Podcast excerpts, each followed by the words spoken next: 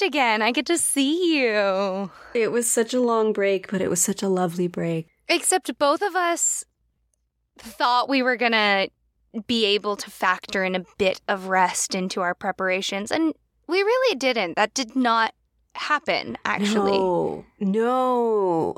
I I just decided to use the break to pick up even more chaos and responsibility. Yeah, Tracy got a dog, and by a dog I mean a puppy. A puppy. I got a puppy. He's He- a oh big oh my God. boy. He's such a big boy. I got a Bernese Mountain Dog and Great Pyrenees mix puppy.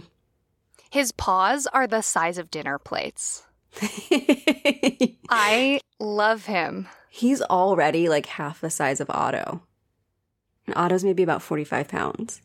Oh, by the way, Tracy's puppy's name is Malcolm, and He's if you're not obsessed with Malcolm, you're kicked out. Thank you. Yeah. Malcolm or Teddy Bear or Freckles or Sleepy Bear or Thumper. We mostly call him Sleepy Bear or Thumper because he like thumps around when he's really excited. so he doesn't know what his name is. He responds well to Malcolm. He knows his name is Malcolm. Um, but full disclosure for everyone listening, that's not a name. People are like, what is Malcolm for? Like, why'd you choose Malcolm? Like, I didn't. It's a good just- name, though. It's not like he came with the name Spot or whatever, just like insert generic dog name that could, like, has no intrigue. You're like, ah, yes, he is a dog, so his name is dog name. Malcolm is like a weighty name. They named all the dogs in this litter from the show Arrow. So they've been naming all the litters with themes. So he's Malcolm Merlyn, who is a mostly villain, sometimes not from the show Arrow, which was a favorite show of mine in college. So it was fate. It was fate. So I my cousin is the one who raises these puppies because she has a goat farm where they make goat milk. They make goat milk stuff, which is also the name of their company. This story gets better and better, and I know it. I know it. I've I been know. around, and it's still. it just worked out. It was fate. Someone dropped out, and I was able to get in and get Malcolm. The worst part of all of this, and I don't want anybody getting any ideas because I would not do this for a human baby. Tracy has this app thing that I and a couple family members and friends are on, and we get daily updates and photos of Malcolm. And I am so enthusiastic about receiving these puppy videos and photos. I consider myself Malcolm's godmother. Don't correct me, it's my headcanon. Um, even I'm though I live across the country. but the amount of squidgy joy I feel for this puppy is, I imagine, what most people feel about human babies. yeah, I have to imagine it's probably similar to how I felt when my nephews were born. And I have to clarify because this app is designed for human babies. And my older sister uses it for her her human babies for all of us to see them. And another sister of mine asked if I was going to do one for Malcolm, and I thought she was joking, and I kind of laughed. And the next day, she's like, "I wasn't kidding," because she lives in California and doesn't get to see the puppy. So I, hate created. Uh, I hate this life. so instead of posting him all over social media, which is only a few pictures of him there, it's a private social media for my family for an app designed for babies.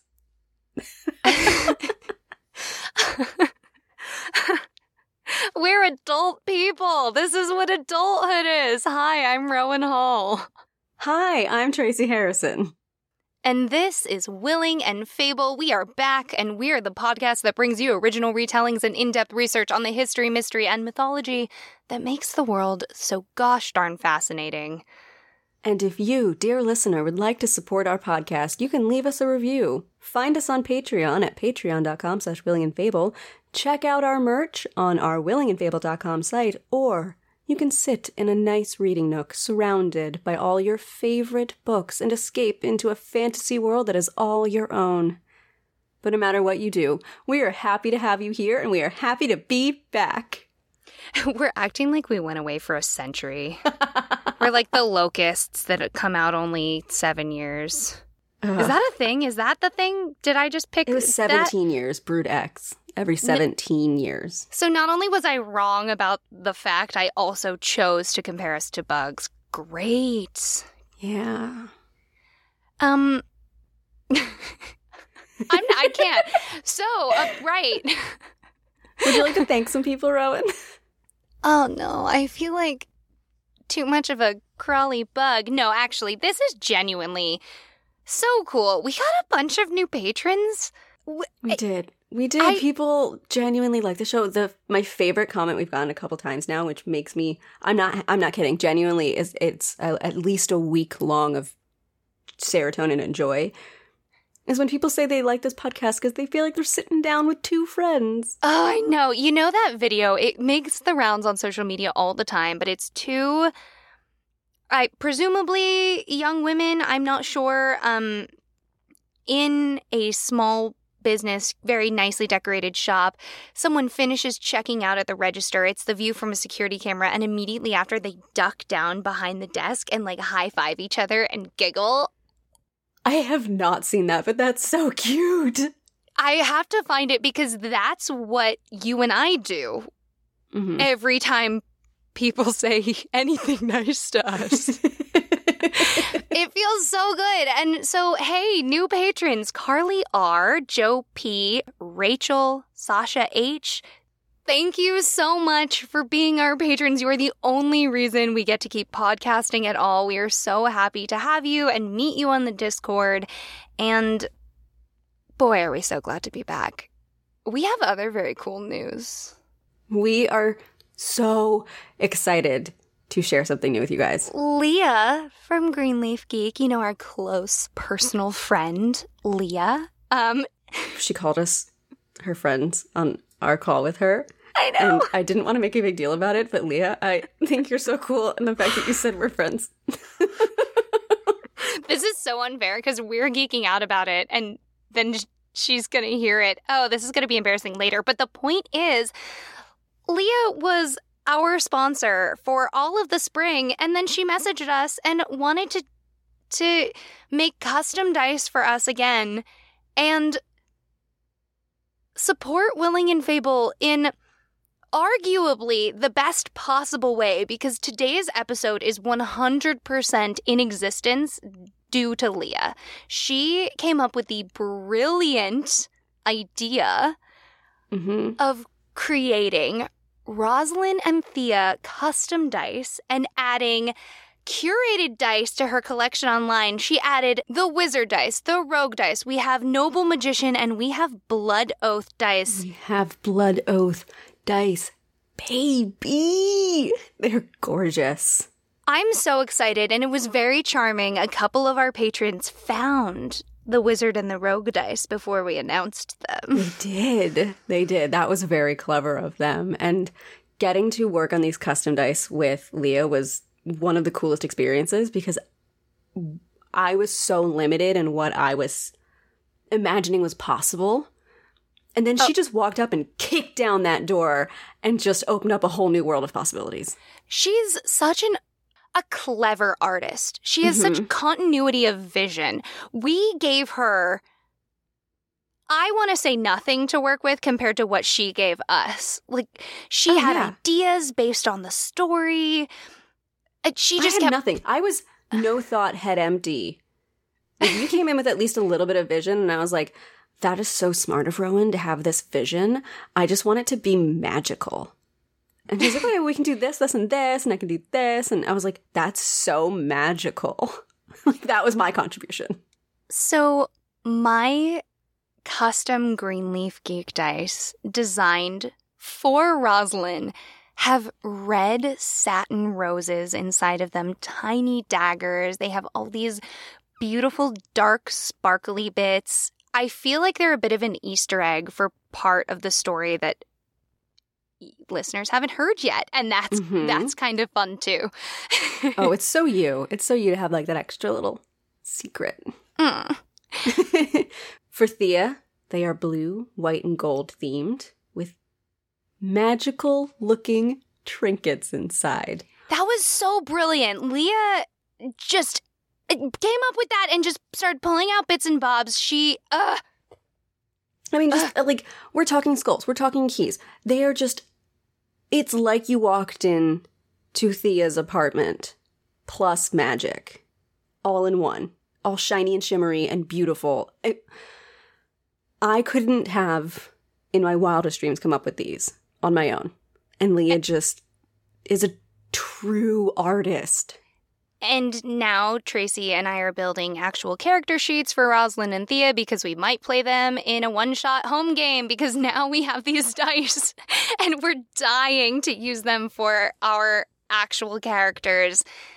This is the best. If guys, if you want custom dice made by Leah or some of the curated dice linked to the story, go to greenleafgeek.com or follow Greenleaf Geek on Instagram and Twitter.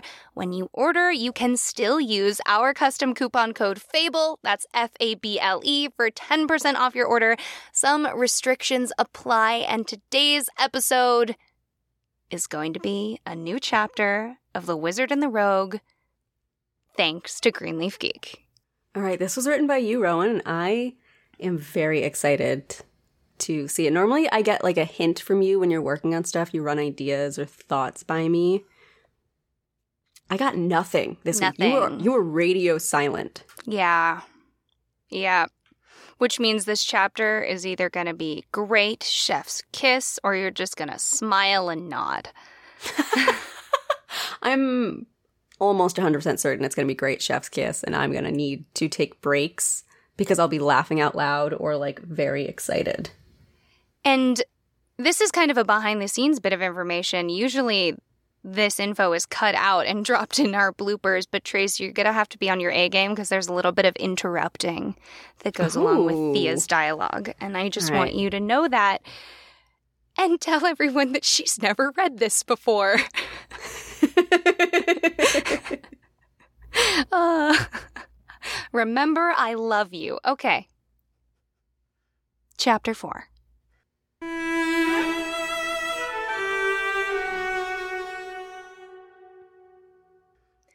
Rosalind was up for an hour before she let the wizard know she was awake. Her face was smashed into the hardwood of the apartment floor when she came to consciousness, and that's exactly where she stayed for approximately 27 minutes.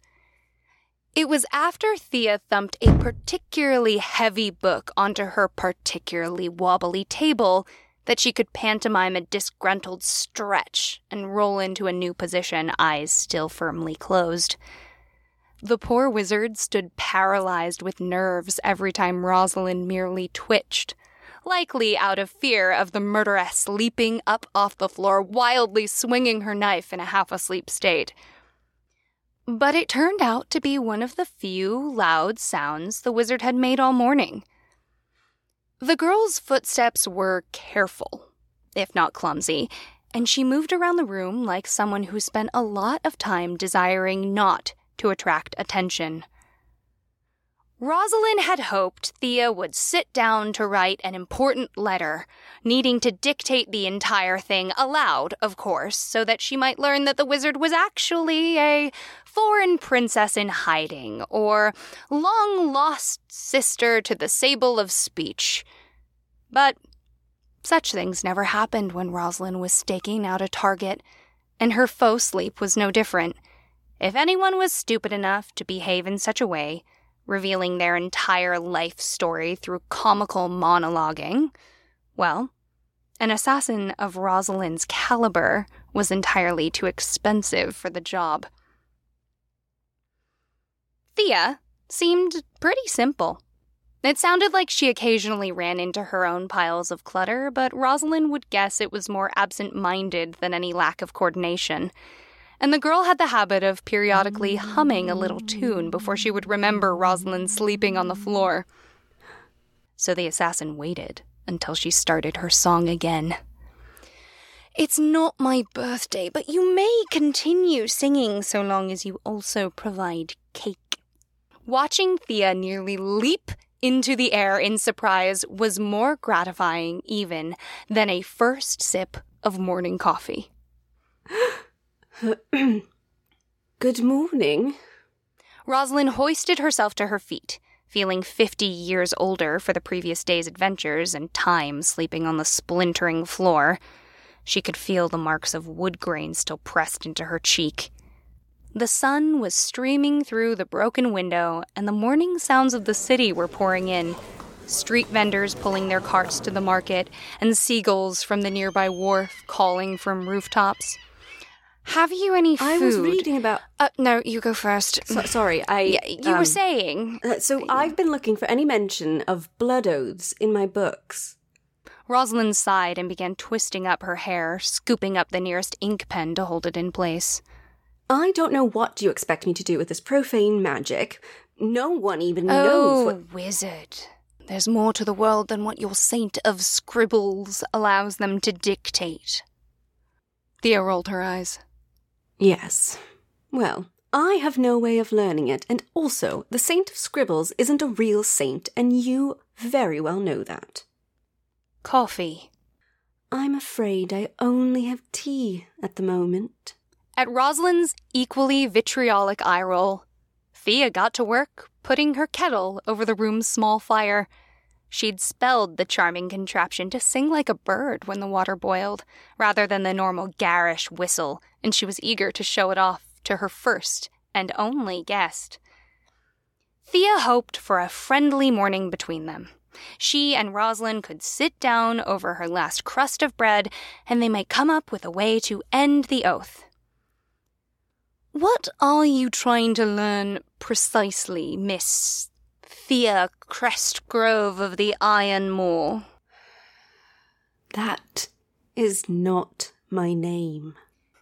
She could feel her hope for a charming day crumbling. I don't know your name. Are you always like this in the morning? Yes, I am Miss Thea Lonash of Grimcliff. Stop that! I shall not. You haven't even been awake for a full minute. Thea groaned. Oh, Last hope gone. Doing her best to huff away with some dignity, she began pulling various leaves and petals from jars over the fireplace. Her work was suddenly loud and clattery, as if someone gave her permission to add all the sound back into the room now that Rosalind was up and moving. Her right hand flew from one container to the next, and her left hand never stopped stirring the pile of greenery mounting in a small bowl. A show of skill that caused Rosalind to quirk an eyebrow with ambidextrous approval. There was a long moment of frustrated silence between the pair while Rosalind prowled around the room, openly staring at Thea and pawing through her things. Thea hid her face behind her thick curtain of bangs and focused on making a ridiculously good tea. So good, it would make her new companion shut up and maybe say something nice for once. So, Miss Thea Hallowvale of. not all surnames are just two words smashed together. Mrs. Thea Chalon? Stop! Of- Stop! Stop! You are like gods. You're like a dog with a bone every time. Just leave it alone. Thea could feel the muscles in the small of her back quivering in anger, and she'd slammed the table so hard it was in genuine danger of toppling over. The worst part was that the tightness building in the back of her throat made her want to impress Rosalind with the damn tea even more, which was ridiculous. They were both tired from the previous day's near death experiences. She had a headache, and though Rosalind seemed to be moving as fluidly as ever, Thea had no doubt she had more than a few bruises.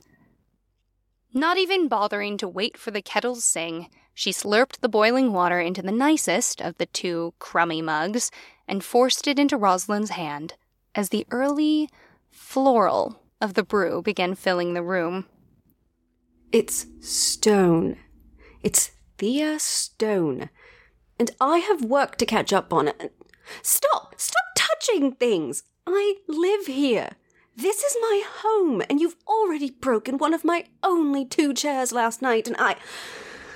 She took a deep breath. I have work to do. Thea could feel herself sputtering in a most unattractive way, and her back automatically straightened and her chin began to jut up at the taller girl. I don't think you'd be so tense if you drank coffee. Rosalind slurped her tea pointedly. You do not get to be glib. You just woke up. I wanted to be nice. I have bread and cheese. No, no, no, no, no, you do not get to correct me. In fact, you don't get to complain. Not ever. You need to answer every question I ask when I ask it and then say, please, can I have some more? You would be twice dead if I had not been here. Why are we still doing this?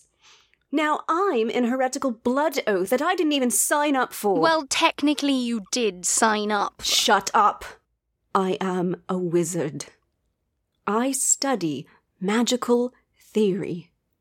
If I must have an assassin for a shadow, at least let it be a silent one. The room did go silent. At Thea's words, Rosalind went so silent that the very air seemed to still. Thea suddenly felt like a rabbit under the gaze of a hawk and wished she were holding more than a teacup. Note to self do not speak to Rosalind before she's drunk her morning coffee. As if on cue, Rosalind took another sip of her drink, placing it gently on a nearby stack of books. She stepped toward Thea, slowly, and when she spoke, her voice was so quiet Thea felt herself straining to hear. Presumably, you might be attached to me indefinitely if assassins keep coming and we never arrive at the source of your woes. As she stalked forward, Rosalind lifted the cover of every book she passed, glancing at the first page of each. I might accompany you on errands. Rosalind lifted up a book titled Kitchen Witchery. I might accompany you on dates, she pulled out a small red book titled The Subtlety, Efficacy, and Morality of Various Love Potions from Across the Realm. I might even accompany you to school. When Rosalind held up this book, she opened the cover. The bookplate said, Library of the Lysera School for Noble Magic.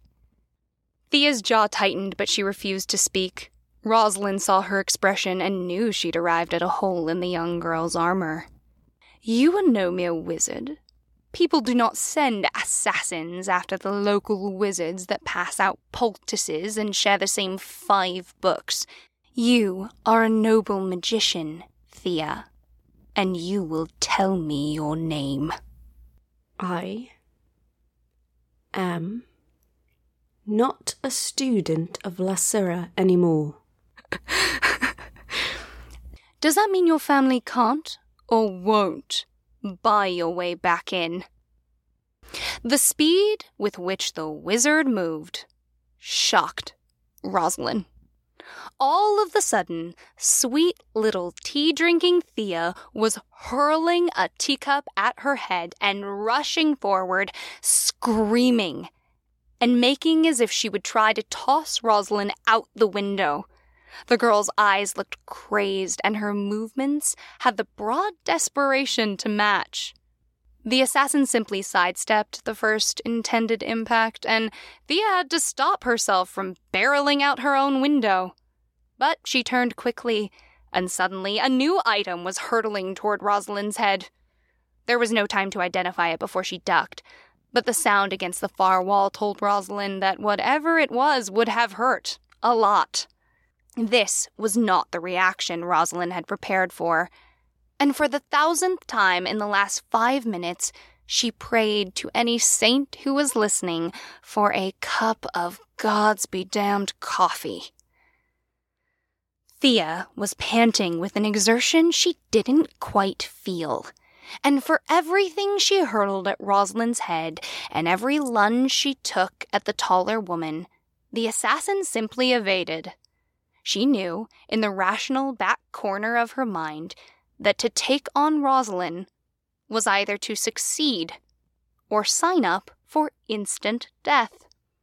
And though that part of her was screaming that she absolutely could not win this fight, there was a much larger, much less rational part of herself that knew death was a better option than truth.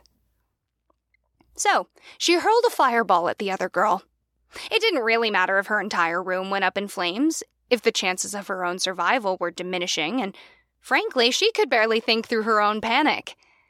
And all the while, she lunged forward, throwing blast after blast. Rosalind just kept dodging. She was silent in a way Thea had never seen the expert killer during a fight. Her eyes roved the room, but the assassin never picked up anything that might serve as a weapon. Thea didn't understand that Rosalind was wishing very much, very, very much that the wizard had shelled out the monthly coin for lodging that didn't face the morning sun. The murderess of the Villiers Fair was rolling her fingers like a piano player reaching for luxurious keys. It was a slight movement, one that Thea wouldn't clock, very few people could. But the room was too bright with the late morning sun, and so her gestures were simply the flexing of a hand and nothing more. By now, Thea was making her way towards Rosalind again. She'd given up the fireball act now that the room was dark with smoldering craters. This time, she was clutching a large glass beaker like a drunk in a bar. Thea's bangs were plastered to her forehead with sweat, and she couldn't quite tell if the black spots in her vision were the damage from her fire or the signal that she might pass out from anxiety.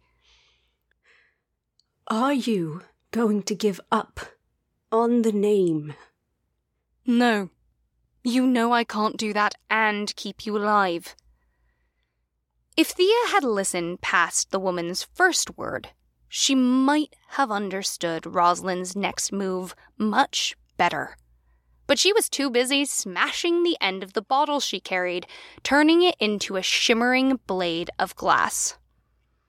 Rosalind for all her confusion, waited until Thea started rushing her again, noting that she might need to give the wizard a few lessons in self defense if they were both going to survive.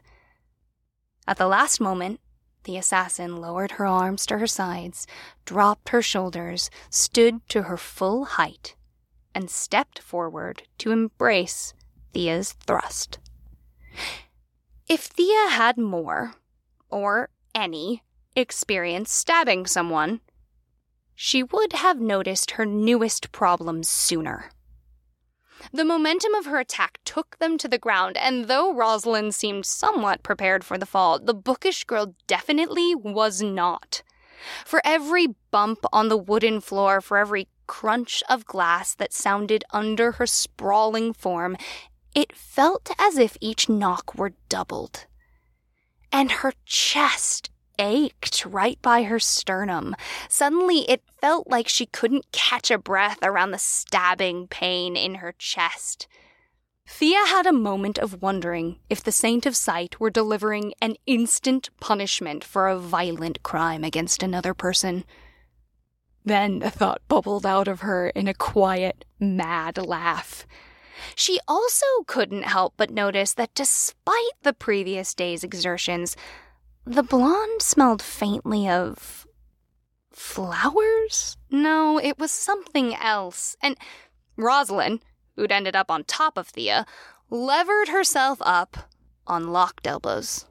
She could feel the tiniest trickle of blood seeping into her eyebrow, and she could see that small offending shard of glass nestled into Thea's forehead. Then she looked down. The beaker was heat resistant, so the thick glass looked especially menacing coming out of Rosalind's chest. It hurt to breathe, but not in a way that was particularly concerning, she hoped.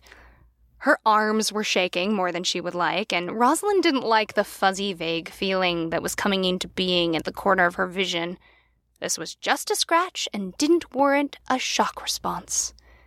Well, Thea was shocked.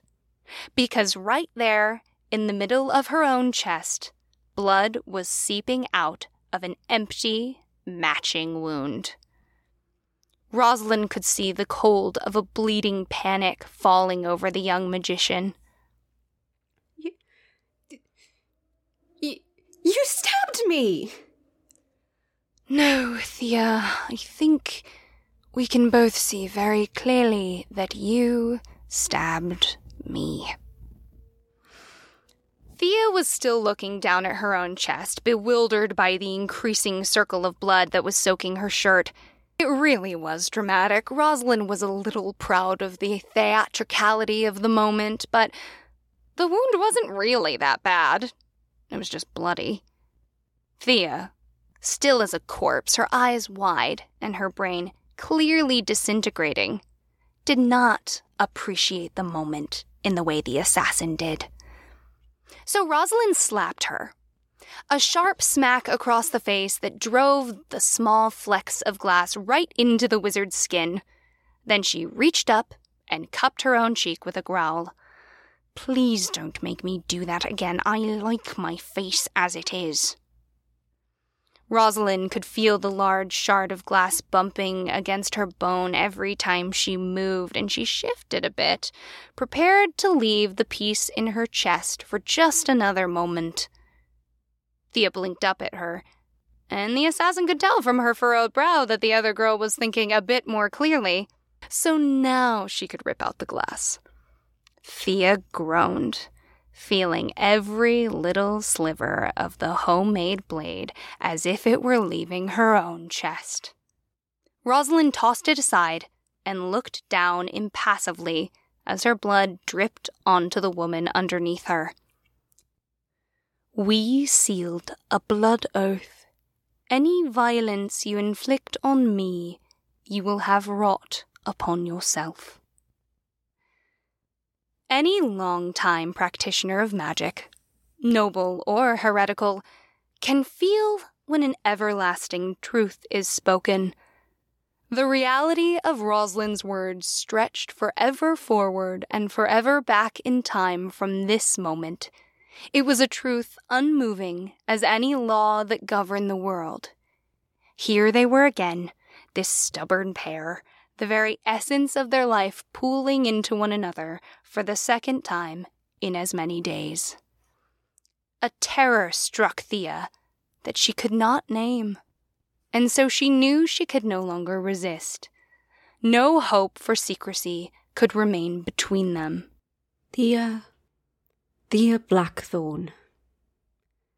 My name is Thea Blackthorn. At Rosalind's look of recognition, the bleeding wizard continued.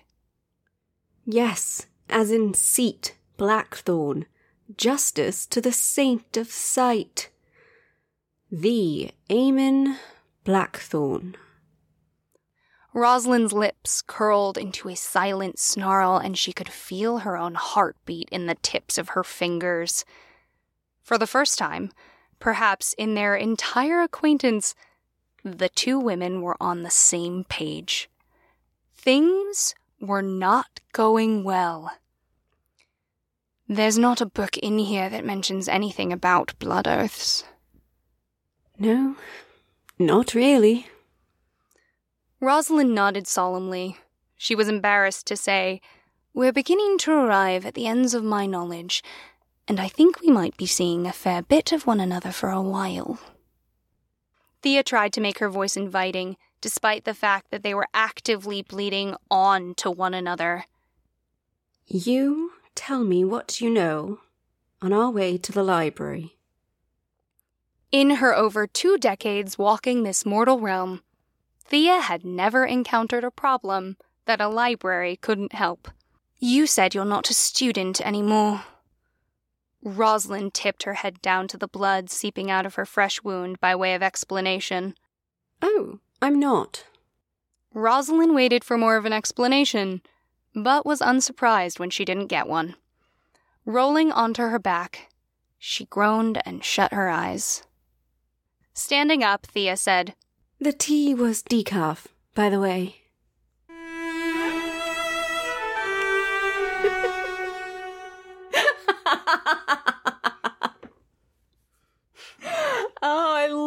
our broken children so much. oh, I love your writing style just so much. I think my favorite part of the whole chapter. I mean, I loved a lot of the chapter. I just really love the thing of like I'm going to ask questions, you're going to answer, and then I'm going to ask more, and then you're going to say please, and like please can I have some more? Like that whole bit, just that like oh, please, Daddy so Assassin, can I have please, some more questions? Daddy, Daddy, more questions, please. so, just in case anyone listening doesn't quite understand. Tracy is so addicted to coffee. So Rosalind's coffee addiction is based on Tracy. I only drink tea. Mm-hmm. And the the coffee reality of this chapter wrote itself. And I I got to the end and Thea 100% decided on her own to be a shady shady lady about the decaf situation. yeah, it's I I very much felt that whole like hold on, hold on, hold on, hold on. You're doing a lot of talking and I cannot process information at the moment. I feel that. I feel that in my bones, and I love that you swapped it. So Rosalind loves the coffee, Thea loves tea. I also really felt that whole thing being like, look at me. I'm gonna make you the best goddamn tea in your life. it's gonna be so goddamn good. I am so mad at you. You're gonna love this. Baby Thea's got a fawn response. She's got a strong, strong fawn response. I would disagree with that given the stabbing. Well, she's also got a lot of trauma. yes. she what if stabbing an assassin is a fawn response to an assassin? oh my god, I think you're right.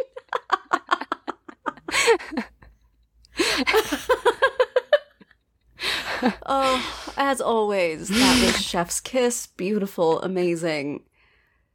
Oh, so good. I just was grinning from ear to ear, like your witty banter, the way you like wove the story, you integrated some of our fun little world building, you guys. We have all of these exciting concepts we're going to introduce you to for this whole fleshed out world we've created. It is so weird alternating chapters, and it hasn't stopped being weird yet. And you guys don't understand. Tracy and I communicate all of the time, and still somehow this is a weirdly difficult thing to share because I have put in more than a few things in this chapter, uh, most especially for Thea, but that you know you can't just give away all in one moment but for all i know tracy isn't interested in those things and isn't going to pick them up. And for all i know she put in an easter egg in the last chapter that i just completely glazed over. It's oh wow. Can we just have a shared brain? I know. A shared brain would be great. Um it's also going to be interesting to see what our listeners pick up on especially as we reveal more. You know we're trying not to give it all away at once. We're trying to build some suspense. it's it's an interesting format because in our other episodes the structure is give it all away in one episode. You have to, or it's the not getting is give got. it all away in one episode. It is start a story, build it, end it all cohesively. Here, it's how can you pick up the pieces of what someone else handed you, weave something together, give them more pieces to play with, and hand it back. It's zip zap zop, basically.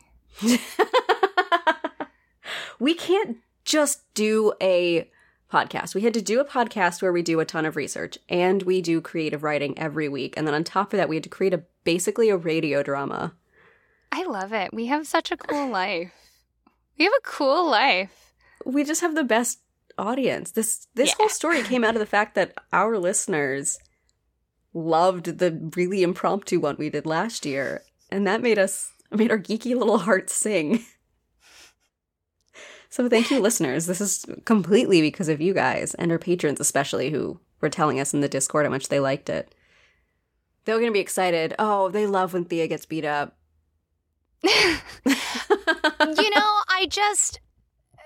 Uh, well, this is so weird. Normally, people who write don't get to like talk about their head canon, and just because something's a head canon, like that chapter exists, and whatever you guys thought about it is what it is. But my head canon, unrelated to me as a writer, is mm-hmm. just you know, Thea's got some things going on we can't talk about, but she just keeps getting physically assaulted by this other woman that she's stuck with. And I just think, tied into these other things I can't reveal, there's just like a. Uh, There's just anger. There's anger and trauma under the surface that's just like boiling through a very what what up until the start of the story seems to have been a very composed personality, a very kind of attempting to be very regal, very clearly it sounds like noble upbringing. I think Thea is less regal than Rosalind, or less calm and put together than Rosalind. Oh, 100%. 100%. Rosalind has uh, consistently had a, a clear head under pressure. Rosalind hasn't had a freak out yet. Well, because this isn't like freak out level for her yet. No, no, this is all very much in her wheelhouse. And so it's going to be really it's going to be really exciting to me to get to see what breaks Rosalind. Cuz we've broken Thea. I don't know if we've broken Thea yet. I haven't broken Thea the most I can break Thea yet. No, oh no, she's not like done broken. She's just we did not give her a very easy start to the story. No, no, we didn't. And I also, I imagine there's a bit of envy inside her because she's encountered, they're two young women living in this world that, you know, so far the enemies we've seen are violent men. So we have kind of a- Mhm. an idea of what society is like. And I think Thea might have a little bit of jealousy about the fact that Rosalind actually gets to solve her problems with violence. Like, violence is a viable solution for Rosalind. When people die, she's like, ah, yes, I achieved my goal. Yeah. And Thea doesn't get to have that. Yeah, and we've talked about it from the other perspective too of of Rosalind feeling a little insecure potentially. Again, this is also our head headcanon, which is in no way such- the only. Such awful people. We write a story that is separate and we have a head headcanon. I know. We're like anyway, we're the writers, but this is what we think. Um, but also stories belong to the readers and the listeners. But I like to think, and it's mentioned a few times, of Rosalind saying, like she's embarrassed to say, we've reached the end of my knowledge. The fact that Thea is so smart and so book smart and knowledgeable, I think is something that Rosalind doesn't have, and it's it's the first time she's interacted so closely and consistently with someone with a wildly different skill set than hers.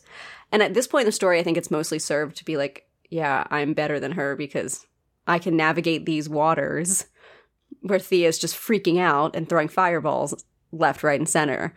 But as things progress, I'm curious. I would love and I dream of a scenario where we put Rosalind completely out of her comfort zone and Thea completely in control. I mean, I'm not saying that you could zip zap zop your way to doing that next Oh, chapter have if you want plans. to. Oh no, it would, it would. It's too soon. They're we need. Listen, they're in their bickering phase. I know. I so badly wanted them to be somewhere else this chapter. I had a whole other thing, and then I, I couldn't get them to get there. They couldn't get there. They weren't there yet. Yeah. Um, they were just tired and under caffeinated, and d- come on, y'all haven't wanted to stop someone before morning coffee. I say this like a coffee drinker. I know you. you drink matcha. You're a matcha lover. okay, if another gosh darn listener comes at me about how it tastes like grass, I didn't know this was such a hot take. Oh, matcha, you either love it or you hate it. Well, I don't think I've ever met anyone who's ambivalent about matcha. hmm. I so badly want to say I'm ambivalent about matcha, even though one sentence previous I cl- proved that I'm not. Just disagreeable. well, there you have it, everyone. Everyone's bleeding again. I love it. I love it very much. so, Trace, do you want to tell me something good? I would love to tell you something good. So we talked about it at the beginning. My one kind of big something good is obviously that I have a puppy now. I've loved dogs my whole life. Now I have a teddy bear puppy of my very own. Give me a specific Malcolm story. Like a, a good moment Malcolm story. I want to know. Okay, okay, okay. I was outside with him, um, and I have a neighbor a few houses down from me who has this adorable, super sweet little white fluffy dog. Really small. I would say maybe 15 pounds. But loves to run. Uh, loves to zoom around in circles and really likes Malcolm. So she and I take them both off of the leashes so they can run around each other, and we're standing on kind of a gently sloping hill, and they bump into each other, and Malcolm just being a puppy, doesn't understand his own body, somersaults and rolls down his side the whole length of the hill. Just keeps at halfway down. I think he's just started having fun and just kept going. so he he knocked into uh, my neighbor's dog and then just rolled down an entire hill. That was very adorable. That's so cute. I really like the video of Otto and Malcolm having the same stick in their mouth, trying to yes, walk. branch manager and assistant branch manager. That was that was a walk we took with them. Otto found a big stick, and Malcolm wanted to be a part of it. I hate that joke. I hate it. You're out. You're fired. Okay, fair. But before I go, I want to say my last something good is that um I am for our friend group's book club that Rowan and I are both a part of. We are reading the Thursday Murder Club I'm by done. Richard Osman. I am not done. I am a yes, little I over beat halfway you through. to the end of a book. that never happens, you guys. Tracy spends proud of you. so much more time reading fiction than I do. Listen, I I can't do anything anymore because of a dog. So, um, that's the trick. Just get me more dogs, and then you can always beat me at reading. It's such a good book. It's so good, you guys. It's so charming. It's so funny. It is so witty. Thursday Murder Club by Richard Osman is about a bunch of septa and octogenarians solving a murder. And this gives nothing away because they're the main characters, but having the main characters not be a teenager saving the whole world is so nice. It's so nice because I think, especially in the social media sphere, we just think that people expire at 25, 35, whatever age you want. We live for, ideally, I suppose, a hundred healthy, ideally, years. Yeah. What? Be the main character. Darn it. Every single part of this book is charming. Like, it's just delightful. It's delightful. There's a sequel coming out. hmm And if you can get your hands on the interview he did, uh, I heard it because um, it it's on it's at the end of the audiobook. Um, Mm. and my Oh, friend has an Recommend the audiobook. I'm listening to the audiobook, and the narrator is, I think, the best narrator I've ever heard for an audiobook. Interesting, yeah. I am. I really love the way that she narrates this book. I'm listening to it now, and it is very good. And getting reading something for us or hearing, I suppose, something for a second time immediately after is very fun. But it's Hmm. uh, ten out of ten. We're gonna put it on the recommendations page. Buy it from your local bookstore. Order it from a small bookshop. Support the places that make your community good with your purchases of literature. All right, Rowan, it's your turn. Tell me something good. Uh, so uh, right off the bat, I'm going to say Tracy and I both use the Willing and Fable TikTok to peruse the annals of TikTok, which means that we share content all the time, we like things all the time, and can see what each other like. It's awesome. But I liked a video a few weeks ago, and then it took me two hours to find it again because there's two people's worth of likes.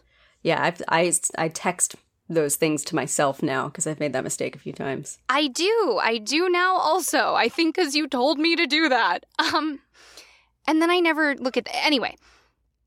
TikTok user Lady Speech Sankofa made a video that I saw a few weeks ago that just has inspired me so much. It's stuck in my brain. So she was responding to a comment, and I don't know what original video that was on, and it said, I am fully European. Can I research and learn about voodoo practices without actually practicing it? If you guys have listened to our voodoo voodoo episode, we're not going to get into the pronunciation there and all the meanings behind it. I cannot encourage you enough to follow this amazing creator. I'm about to paraphrase, but her response was so fascinating. She pointed out that before countries in Europe began colonizing the rest of the world, they colonized themselves. So people tend to think that the only option for culture for people who is white is this just very homogenous, pretty much Christian Mhm. version of what we people can appreciate. And that is absolutely not true. And this woman took the time and pointed out and said, quote, you have a magic that is native and indigenous to you. And she went further to talk about how, you know, learning the pre Christian history of traditionally white nations is a part, and Tracy and I can confirm that it is a very fun part, of dismantling white supremacy. Because so often that is tied into a homogenization.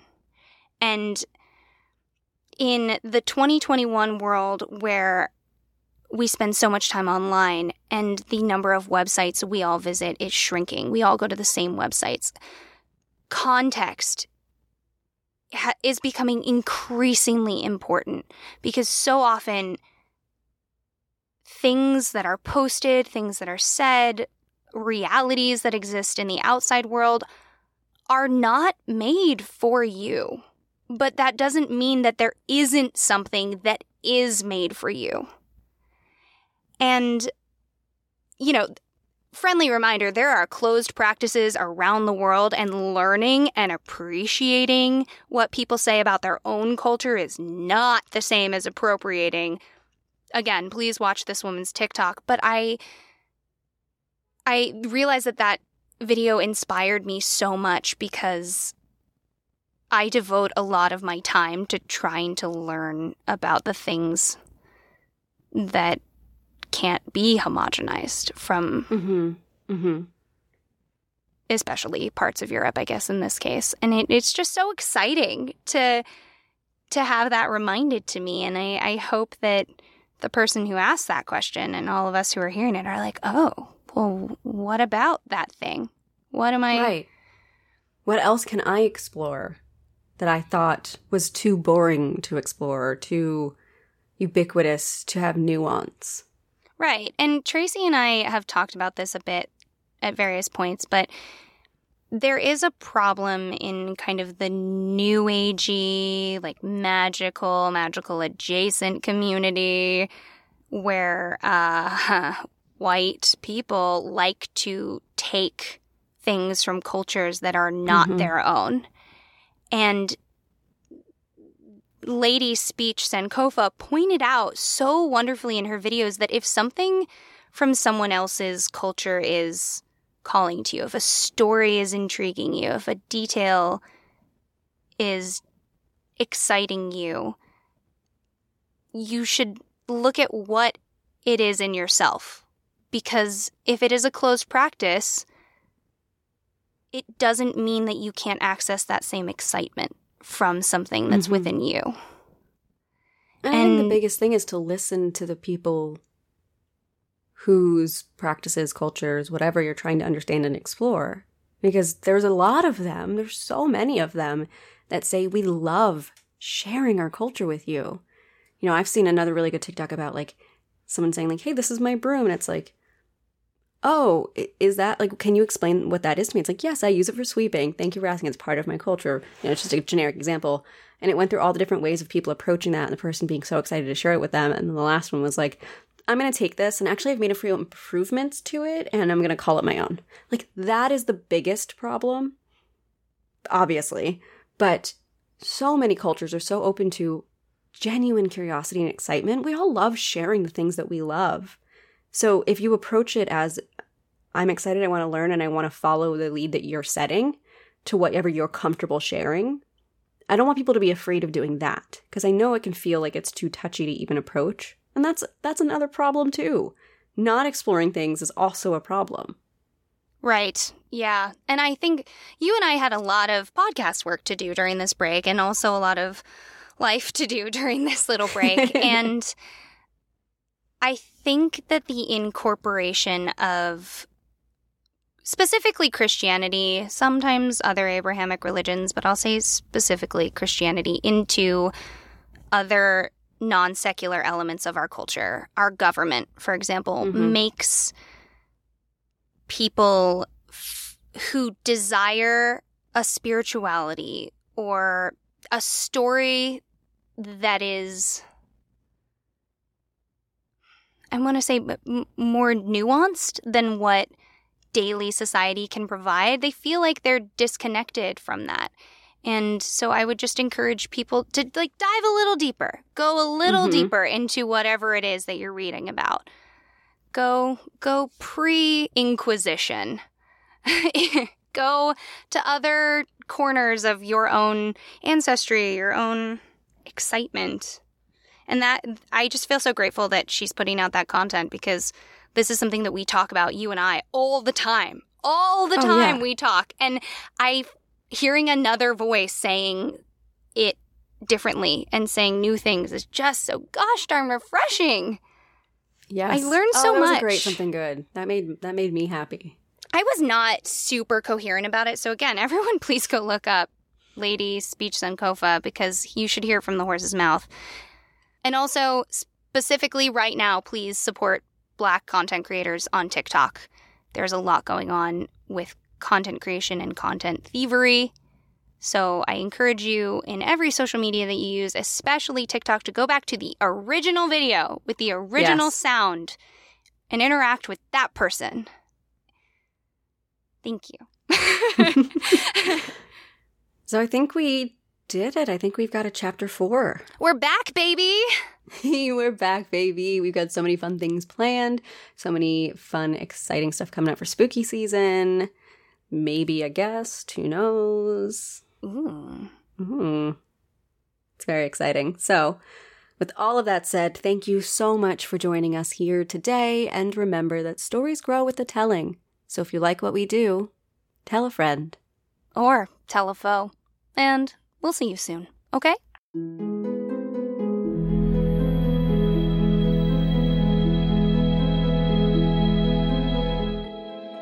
Thank you so much for joining us for the Willing and Fable podcast. This episode was written and produced by Tracy Harrison and Rowan Hall. That's me. Our music was written and performed by Taylor Ash, and our logo is by Jamie Harrison. If you ever want to watch or read what we're reading, head over to willingandfable.com for our show notes and custom merch. Or find us at Willing and Fable on Instagram, Twitter, and TikTok to join the discussion.